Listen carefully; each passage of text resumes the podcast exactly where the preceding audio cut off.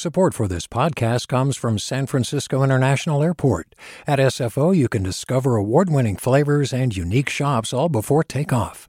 Learn more about what's at SFO at flysfo.com. Hi there, I'm Rund Abdelfatah from Throughline. If you're listening to this podcast, you know that KQED produces exceptional storytelling that keeps you informed, inspired, and entertained. Their podcasts cover issues from your neighborhood to the entire country and everything in between. Support this work today. You can help us continue to bring quality podcasts to your ears. Just head to donate.kqed.org slash podcast. That's donate.kqed.org slash podcast. From KQED. Good morning. This is the California Report. I'm Saul Gonzalez in Los Angeles. We're going to devote this show to inflation and how it's affecting Californians. First up, with summer in full swing, vacationers are heading to places like Lake Tahoe. But seasonal workers at vacation spots around the lake are feeling the effects of the rising cost of living. Here's Cap Radio's Sarah Mizes-Tan with more. Service industry advocates say inflation is adding extra pressure for many low wage employees. 30% of Lake Tahoe's population identifies as Latino or Hispanic, and most work to support the tourism industry. Bill Martinez is the director of the South Lake Tahoe Family Resource Center, a nonprofit offering bilingual services to Latino families. Those are the folks who are working in the service industries and are really struggling with uh, inflation here in South Lake Tahoe and are not sure what to do. Uh, it's becoming more and more difficult to put uh, food on the table and pay rent. Carol Chaplin is the president and CEO of the Lake Tahoe Visitors Authority. She says the area has been hit hard by a housing crisis. And combined with inflation, it's causing a worker shortage. When you look at the fact that many of our employees also live you know a little bit farther away and are commuting and then you impact that with the gas prices and that kind of thing it, it's definitely taking its toll she says tourism numbers for the season are looking similar to past years but visitors can expect to see restaurants with shorter hours and more limited menu items a reflection of the impact of inflation. For the California Report, I'm Sarah Mizes-Tan in Sacramento. Hey, so we all know prices are way up for groceries and gasoline, but inflation is also creating double digit rent hikes for some Californians. In Southern California, KPCC's housing reporter David Wagner explains inflation's effect on renters and why rent control isn't stopping the increases. Last month, Magali Lopez got an email about the Pasadena apartment she and her mom have lived in for more than a decade. It said their rent will be going up 10% in August. So Lopez sat down with her mom to discuss their budget. We just had a whole conversation about how life is just so much more expensive. Lopez, a recent college grad, says the cost of gas and groceries is already skyrocketing. Now inflation is coming for her rent, too. My mom and I did discuss moving out we used to have family that also lived in the same apartment complex and most of them have also left. Lopez says if rent keeps going up 10% every year, they'll have to leave too. Double digit increases are coming for many LA area renters, despite state and local laws meant to stop massive rent hikes. That's because those laws allow rents to rise with inflation. And with annual inflation in LA soaring by more than 8%, some tenants are now getting increases they haven't seen in decades. It's certainly a new phenomenon after really 20 plus years of having inflation rates, you know, in the 1 to 3% range. Shane Phillips is a housing researcher with the UCLA Lewis Center for Regional Policy Studies. He says inflation is generally seen as a fair standard for calculating rent increases. The thinking goes if costs rise for landlords, they should rise for tenants too. But Phillips says when inflation rises faster than wages, renters fall behind. It's going to be a challenge, of course. I think a lot of people with gas prices and other things where they're at, they're already struggling. And so this is not going to make matters easier. This dynamic is playing out across California. The statewide Tenant Protection Act will allow rent increases of 10% next month. Inglewood has approved increases of up to 10% depending on apartment building size, and Santa Monica passed a 6% increase, the highest possible limit in the city. Former Santa Monica Rent Control Board Commissioner Nicole Phillis worries about seniors on fixed incomes. They're going to have a really difficult time staying in their units because these increases are at historic levels. With huge increases on the horizon, some local lawmakers are trying to rein in rent hikes. Burbank City Councilman Constantine Anthony recently asked city staff to report back on the possibility of enacting rent control in the city. He says recent polling shows that 60% of Burbank residents view rent control as an urgent priority. This post pandemic price gouging, it's making the argument for them. Santa Monica's City Council recently voted to put a measure on the November ballot that would cap increases at 3%. The move came over the objections of landlords. Despite high inflation, some cities have much lower caps on rent increases. Baldwin Park and Santa Ana limit increases to 3%, and the city of LA continues to ban all increases in rent controlled apartments during the pandemic. Victor Cow with the California Apartment Association says this approach fails to account for the rising prices landlords are paying to repair and maintain their buildings. They're facing the same inflationary pressures as everybody else. The same costs at the supermarket, the same costs at trying to get repairs done. So the question then becomes, well, whose pocket is this really coming out of? But in many parts of LA, large rent hikes are forcing tenants to make tough decisions. North Hollywood renter Kiana Johnson lives in a newer building exempt from rent control.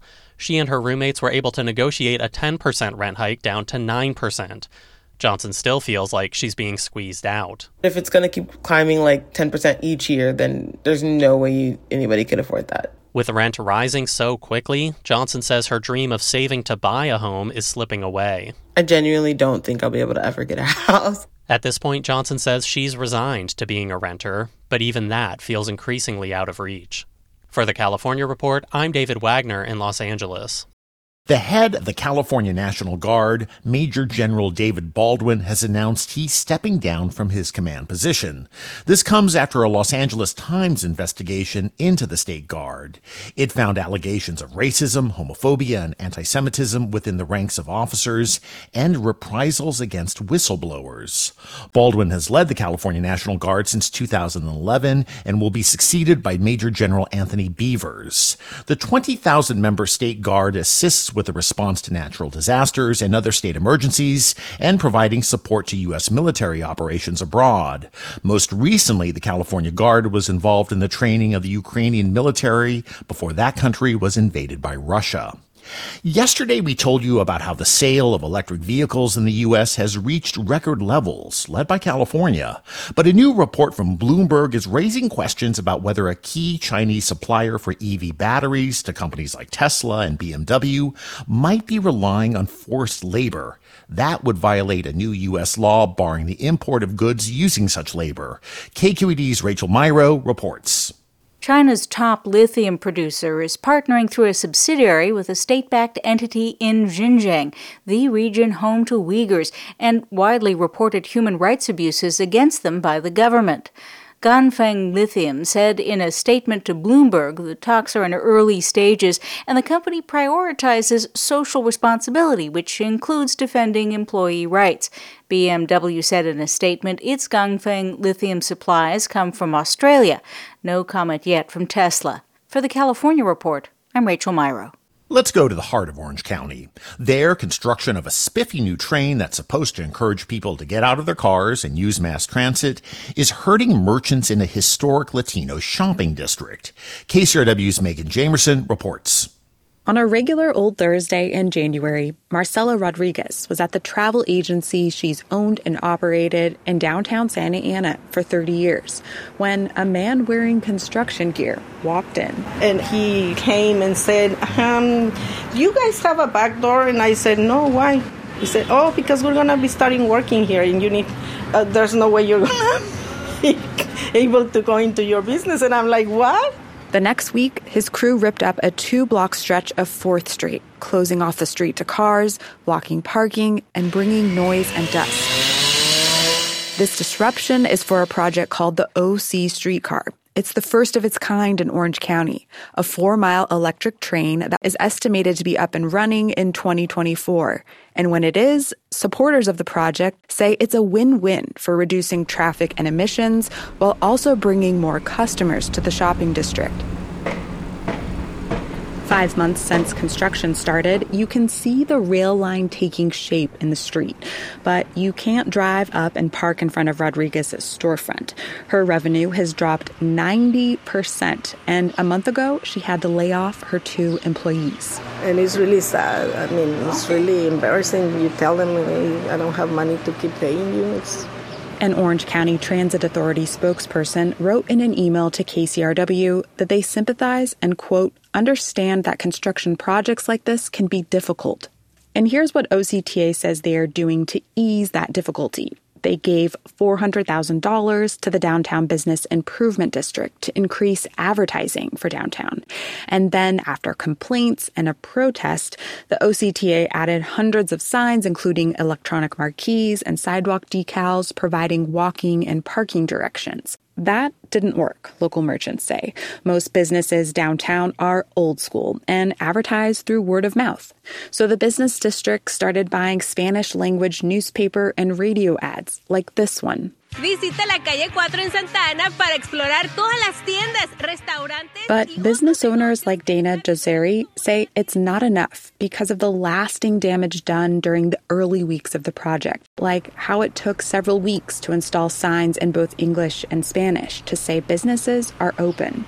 So you know, ultimately, this we're, we're guinea pigs. Just like their their marketing, just like the signage, everything you saw in the community outreach.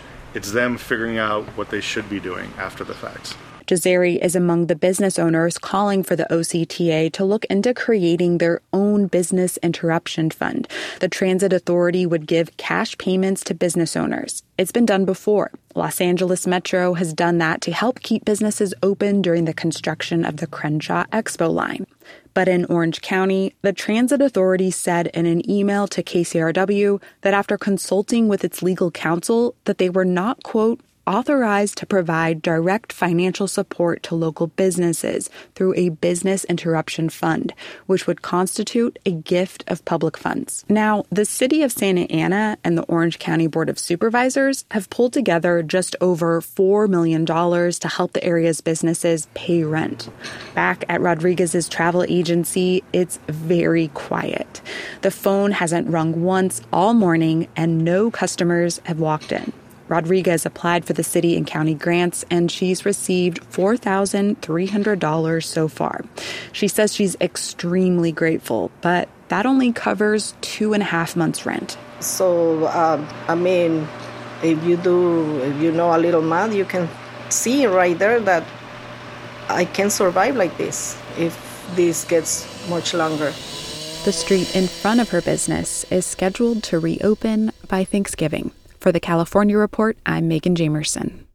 And finally, this morning, got any plans between July 14th and July 30th, 2028? Too early to ask? Well, those are the official dates for the 2028 Summer Olympic Games in Los Angeles, officially announced yesterday. The Summer Games will kick off with an opening ceremony at two locations, the Coliseum in LA and SoFi Stadium in Inglewood, and feature 800 events in 40 sports. The official dates for the Paralympic Games in LA were also announced. They'll start on August 15th with two weeks of competition. And that's the California Report for Tuesday, July 19th. We're a production of KQED Public Radio. I'm your host, Saul Gonzalez. Thanks so much for listening, and talk tomorrow. Support for the California Report comes from the Wesley Foundation, investing in California's underserved youth. Paint Care, now with 834 drop off sites in California where households and businesses can recycle their leftover paint. More at paintcare.org and Eric and Wendy Schmidt through the Schmidt Family Foundation, working together to create a just world where all people have access to renewable energy, clean air and water, and healthy food. On the web at theschmidt.org. Do you love learning about the San Francisco Bay Area? Its history, its people, its unique blend of cultures? Then you should check out the Bay Curious book. I'm Katrina Schwartz, editor and producer on the Bay Curious podcast, and I'm here to let you know that for the month of May, we've worked out a sweet deal for KQED podcast listeners. Right now, you can get the Bay Curious ebook for $1.99. That's right, $1.99. Just search for Bay Curious wherever you get your ebooks or find a link in our show notes. This offer does expire at the end of the month, though, so you'll want to act on it fast. Happy reading!